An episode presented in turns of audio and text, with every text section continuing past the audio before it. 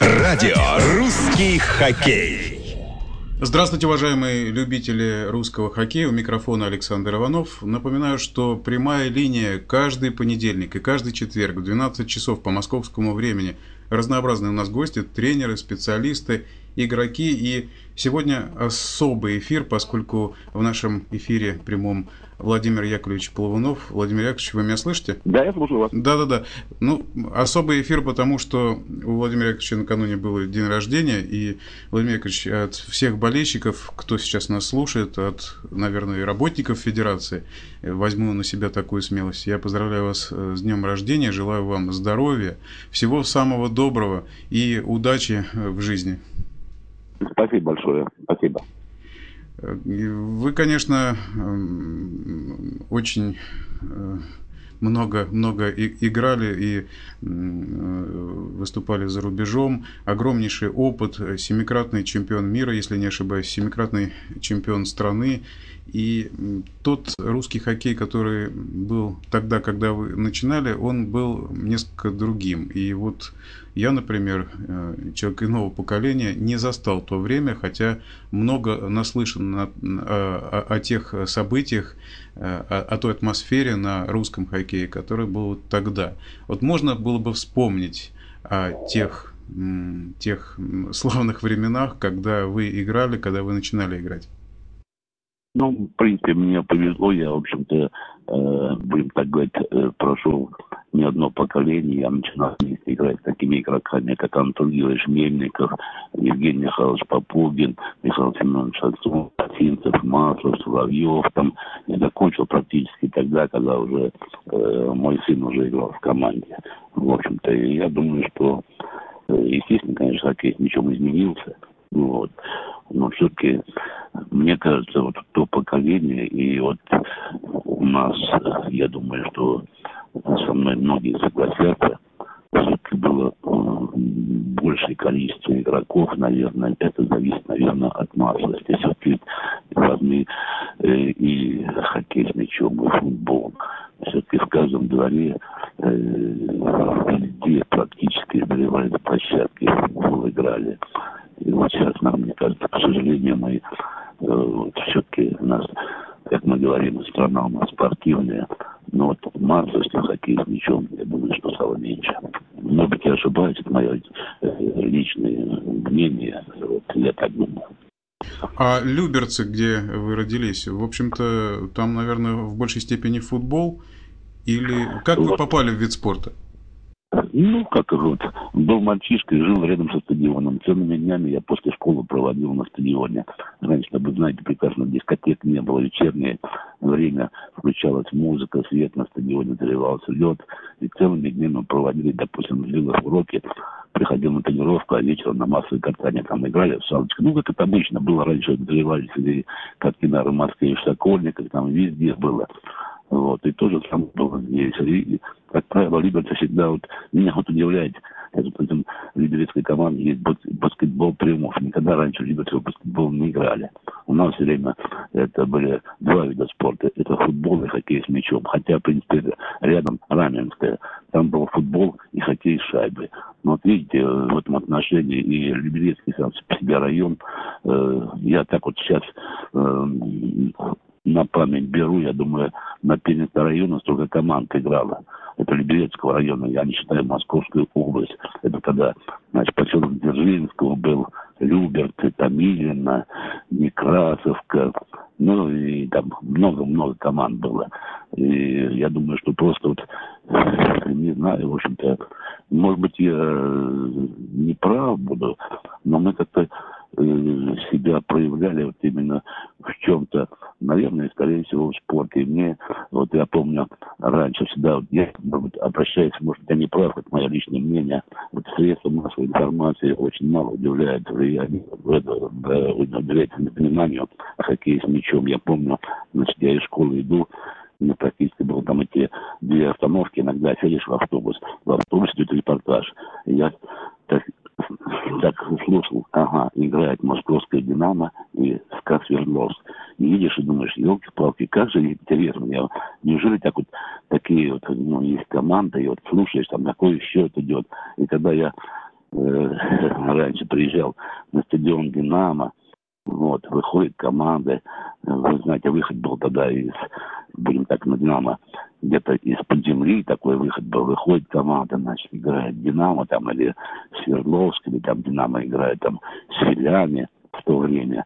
И сидишь на трибуне, там продавались пирожки, горячие какао, там, или кофе, что-то такое. И думаешь, ой, как интересно, неужели я так вот буду, вот, вот как бы мне хотелось так вот, кстати, вот, и выйти также на поле. Но, видите, значит, судьба сложилась, видимо, получилось у меня, было огромное желание.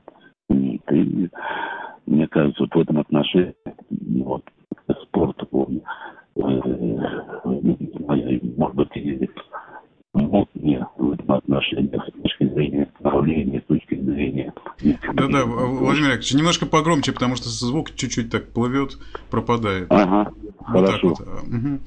Мне кажется, что вот, вот такая вот какая-то вот такая вот атмосфера была такой и таинственности, с одной стороны, вот вы говорите, что выходили из-под земли, с другой стороны, такой торжественности. И всегда было, по-моему, такое приподнятое настроение у тех, кто собирался на матч. Совершенно верно. И потом я вот скажу, что очень много было команд Московской области, которые, в принципе, и воспитывали поколение. Ведь много игроков было из, из Обухова, Э, которые игроки играли и в Свердловске, и в Алмате, и в Хабаровске. Были команды хорошие в Балашихе, в Выборцах. Ну, вообще, все Подмосковье, оно практически э, помогало развитию хоккея с мячом вообще э, в этом. Но сейчас, к сожалению, конечно, э, на Перец области команда играет, но уже не того уровня, наверное. И думаю, самое главное, что вот, э, с точки зрения Э, подрастающего поколения Московская область, как бы, э, будем так э, мягко говоря, стала не такой уж сильной областью с точки зрения поддержки хоккея с мячом для воспитания. Даже возьмите тот же подмосковный сейчас нынешний Королев, где была великолепная команда, они были бронзовыми призерами чемпионата. Была великолепная школа, много было воспитанных, которые играли, допустим, и за команды высшей лиги, и за сборную России. Сейчас, к сожалению, этого нет. Мне очень жалко говорить, я, честно говоря, так вот, э, мы общались э, с главным тренером Вымпела и знаем о проблемах, которые существуют в команде. Очень странно, что вот есть команда Зоркий Красногорск, конечно, команда с огромнейшими традициями, но есть и Вымпел Королев, команда, которая тоже имеет богатую историю, и почему, собственно, власти города, власти области, сейчас вот новый губернатор Московской области почему-то не обращает внимания на эту команду, которая имеет э, свою аудиторию. В Королеве любят хоккей с мячом. И странно, что так происходит. Вы знаете, мы вроде бы говорим, э, боремся за здоровый образ жизни, в принципе. Но представьте себе, Саша, вот дело все в том, что такой огромный мегаполис, это Москва, Московская область, это огромное население. И сколько мы имеем искусственных катков? Вот давайте просто возьмем. Ну хорошо, э, построили каток э, Ломухова. Тогда была великолепная школа по хоккею с мячом. И практически два года каток стоял в зале. Уже сделан каток был, но он не функционировал. Вот представьте себе такую ситуацию, если бы это было произошло в Швеции, Финляндии или в Норвегии. Это просто безобразие. Вот. С другой стороны, в Москве, что мы имеем? Ну, хорошо, Касатская. Все. Ну, олимпийский мы берем, он только задействуется иногда, там, когда вот э, там первенство мира, что такое. Все. Больше ничего нет. Ну как можно? Тем более сейчас, в таких погодных условиях, когда практически зима. Если мы практически начинали с ноября месяца кататься, и практически до марта. Да. Но сейчас, к сожалению, климатические условия изменились, но мы ничего не имеем. Мы говорим о том, что да, вот строится катков по всей Москве, допустим, ну, для хоккея шайбы, коробочки, там будем так говорить, да, вот. Если раньше даже был тоже тоже дефицит по хоккею шайбы, но все равно была наша сборная по хоккею шайбы одна из ведущих стран. Сейчас масса строится катков, но, к сожалению, опять же, допустим, нет э, там в Москве такой серьезной конкуренции. Я уже не говорю про хоккей с мячом. Но практически, возьмите школу ну, по хоккею с мячом в Москве. Да, раньше была, она базировалась на стадионе «Динамо». Практически шаговая доступность от метро. Сейчас крылатка. очень далеко, дается позднее время. Ну, какое может быть, в принципе, для ребятишек, если он тренируется, будем так говорить, три раза в день по два часа. Если практически мы целыми днями проводили, допустим, летом на стадионе играли в футбол, в баскетбол, там, во все игры играли. Зимой, естественно, там, хоккей с мячом. Кто во что хотел играть? Вот. Сейчас я этого не наблюдаю. Ну, я в Либерках родился, там, вот я частенько приезжаю там на кладбище к своим родителям, захожу на стадион. Вы знаете, мне как-то горестно становится. Стадион пустует. Вот. И никакого движения. Как, как будто ду- души нет уже какой-то, да? Совершенно верно, совершенно верно. Что раньше на стадионе, ну, в общем, жизнь э, будем так говорить, кипело. Играли во все виды спорта. И э, старшее поколение там играли в градки, там на баскетбольной площадке, в футбол играли, ну, знаете, как называется, там это дерби, там 3 на 3, 4 на 4 танцевали, там, там все. Вот, играли в гандбол, играли в баскетбол, играли в волейбол. Сейчас я этого не наблюдаю.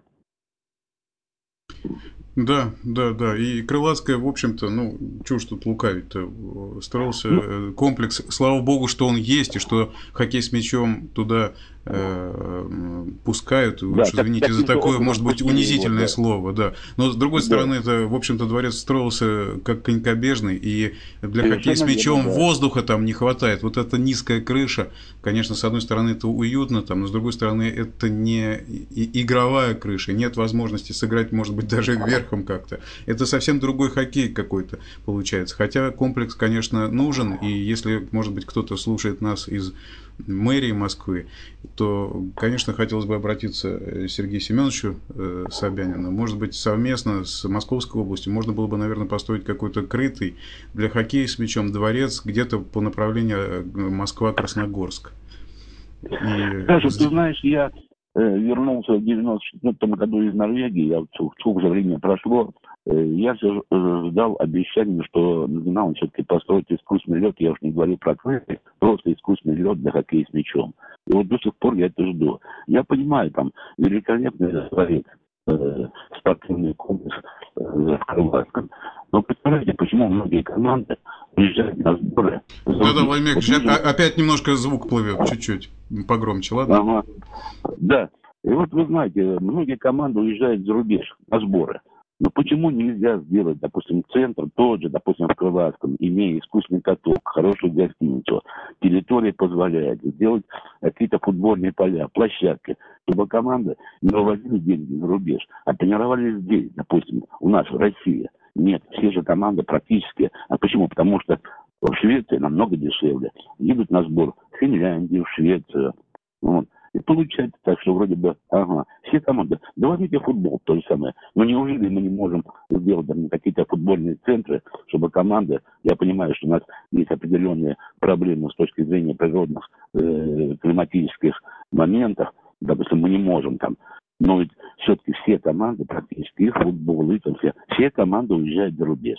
Вот представляете, какая ситуация получается. Но мы такая огромная страна, не можем сделать себе какие-то спортивные центры сделать доступнее для зрения финансов. Возможно же, чтобы команда тренировались в России. Да, да, да, это целая проблема. А в Норвегии, в общем-то, команда ну, не самая передовая с точки зрения результатов в нашем виде спорта.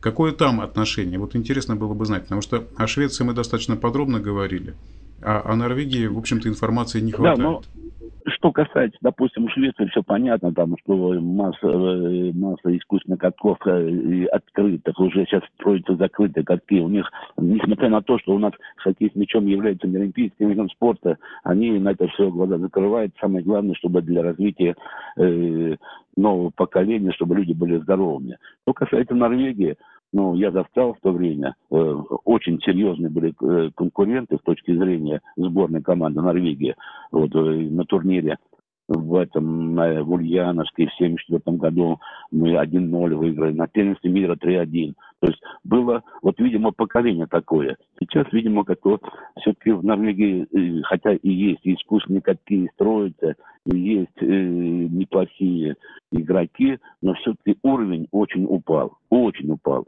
Вот. Ну, я думаю, даже и происходит то же самое и в Финляндии. Многие хорошие игроки сборной Финляндии, там или клубов выступают и в России, там и в Швеции, и то же самое и в Норвегии. Ну, в общем, здесь трудно объяснить. Вот вы знаете, помните футбол, когда они были чемпионами мира, все-таки это поколение, которое, э, видимо, вот именно э, есть моменты, когда вырастают хорошие приятные игроков, и есть какие-то провалы определенные. Вот. А с точки зрения, допустим, развития вот, спорта, в частности, в Норвегии, почему я могу об этом говорить, Э, я четыре года там поработал, но все-таки это спортивная нация. Вот представляете, небольшой город, большим населением, ну, совсем небольшим, имеет и э, команду хоккей с шайбы, и искусственный каток для хоккея с мячом, футбольное поле, баскетбол, гандбол. Вот. И вот, допустим, э, этот э, вот, работаю в городе Штатбурге, допустим, по населению намного э, меньше, чем те же Люберцы, но имеет спортивных объектов. И вот э, я все это понимаю, конечно, но, наверное, все-таки для того, чтобы мы хотим быть здоровой нацией, я считаю, что мы э, должны этих спортивных объектов, независимо от видов спорта, мы должны строить, строить и строить. Да, да, да. Но такова ситуация, что, э, к сожалению, сейчас достаточно сложные погодные условия, зимы не осталось, и придется вот, вот так вот в таких условиях проводить чемпионат, когда ну, достаточно много будет и переносов, как и в прошлые годы. И норвежцы, они, конечно, молодцы, но у них э, масштабы страны несколько Иные. И, иные, да, иные. Да. Я вот что подумал, поймал себя на мысли, может быть, э, Борис Иванович э, уже, наверное, вынашивает такую идею, хотя я не могу, нужно у Бориса Ивановича спросить из Крынника, хотя мне кажется, что по логике вещей вполне, наверное, можно было бы со временем, со временем создать некую такую Евролигу, где участвовали бы э, шведские команды, российские команды, и мне кажется, для вида спорта это был бы огромный толчок вперед. Другое дело финансы. Здесь нужно искать под это дело спонсоров. Это непростое дело. Хотя с точки зрения спортивности, мне кажется, что это было бы очень интересно. Я вспоминаю те э, времена, когда в Олимпийские команда шведская «Болтик» приезжала, и народ ходил в Олимпийский, как мне кажется. И интерес был достаточно большой. Ну, вы знаете, самое, э, самое-то главное, что Олимпийский находился в шаговой доступности от метро. Потом проблем-то всегда не было. Мы и тогда э, только каток, когда открылся, приехали шведы, они просто были удивлены, значит, таким размахом, искусственный каток, тот же Болтке против него играл, там все. И и матчи проходили э, кубка, и народ был. Я уже не говорю о первенстве мира, которое проходило там, в Олимпийском, я последний раз участвовал в 89 году. Вот, это все понятно было. И опять же, понимаете, в чем дело?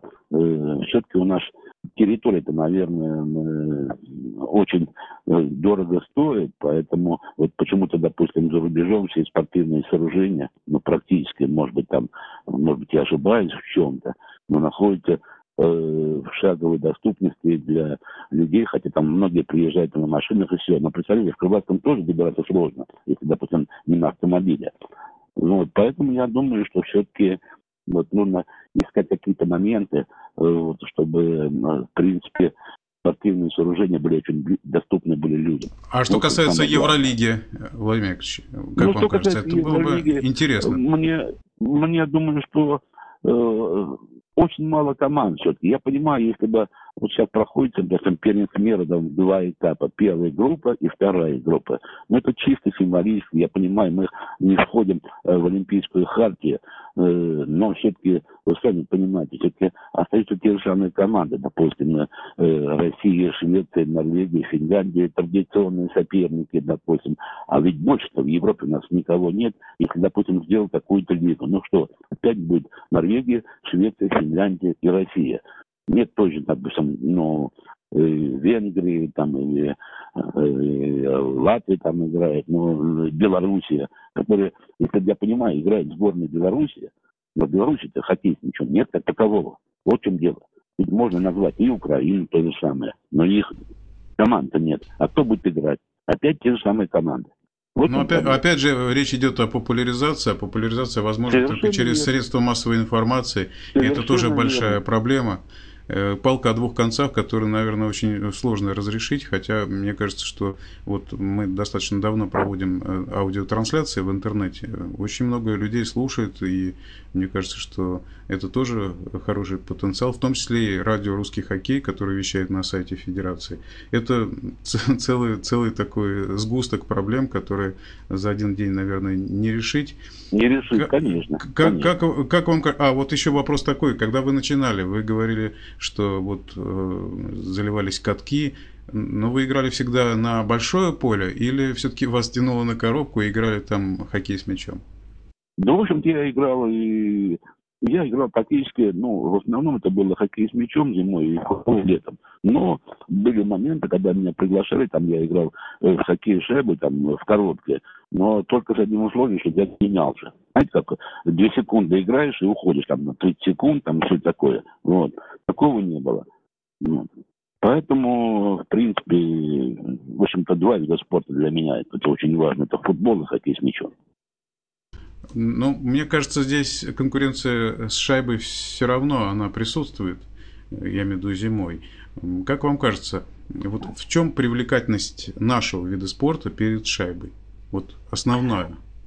Ну, знаете, в хорошем исполнении все-таки я считаю, если хорошая команда, посмотреть, это хоккей с мячом, это тоже футбол.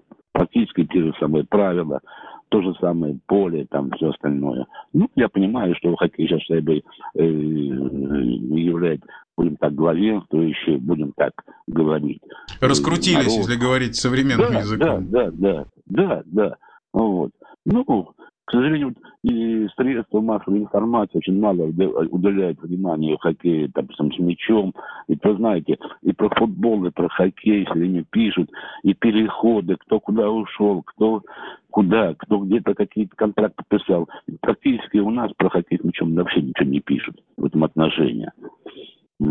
Поэтому тоже, я думаю, да. шведы тоже начинали с того, когда, помню, они говорили, вот мы первенство мира проиграли, опять проиграли, если в следующем году мы не выиграем, то есть вообще, а начали с чего? Начали с какие э, с этого средства нашей информации. Стали раскручивать. Я в Швеции приезжаешь там, допустим, э, по телевидению, идет там тур, показывать там отрывки, там голы забитые. У нас практически очень мало информации. Идет чемпионат, допустим, или Кубок России, или, или чемпионат, а информации практически, если там кто-то, допустим, ну, человек болеет, там, частенько там спрашивают, звонят мне, там, когда вы играете, с кем играете, во сколько играете, ведь нет ничего, ни афиш, ничего нет.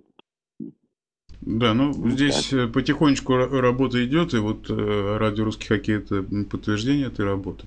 И ну, есть, вопро... большое. есть вопросы от слушателей. Ну, в частности, я не знаю, здесь вот не, не, не, представился слушатель, вот здесь три ага. вопроса от него. Э, вы совсем недавно были у Сергея Ивановича Ломанова, тоже на, на, да, на юбилее. Да, да. Вот что вам запомнилось? Как пообщались? Ну, я думаю, что это было просто великолепно. Это, значит, человек, который заслужил то, что он заслужил, и клуб, и город, это, в общем, считается ну, человек, который легенда, столько сделал для хоккея с мячом в Красноярске. Был великолепный организован праздник. Играли молодые мальчишки, играли. Потом играли вот ветераны с молодыми ребятами. Ну, просто было великолепно.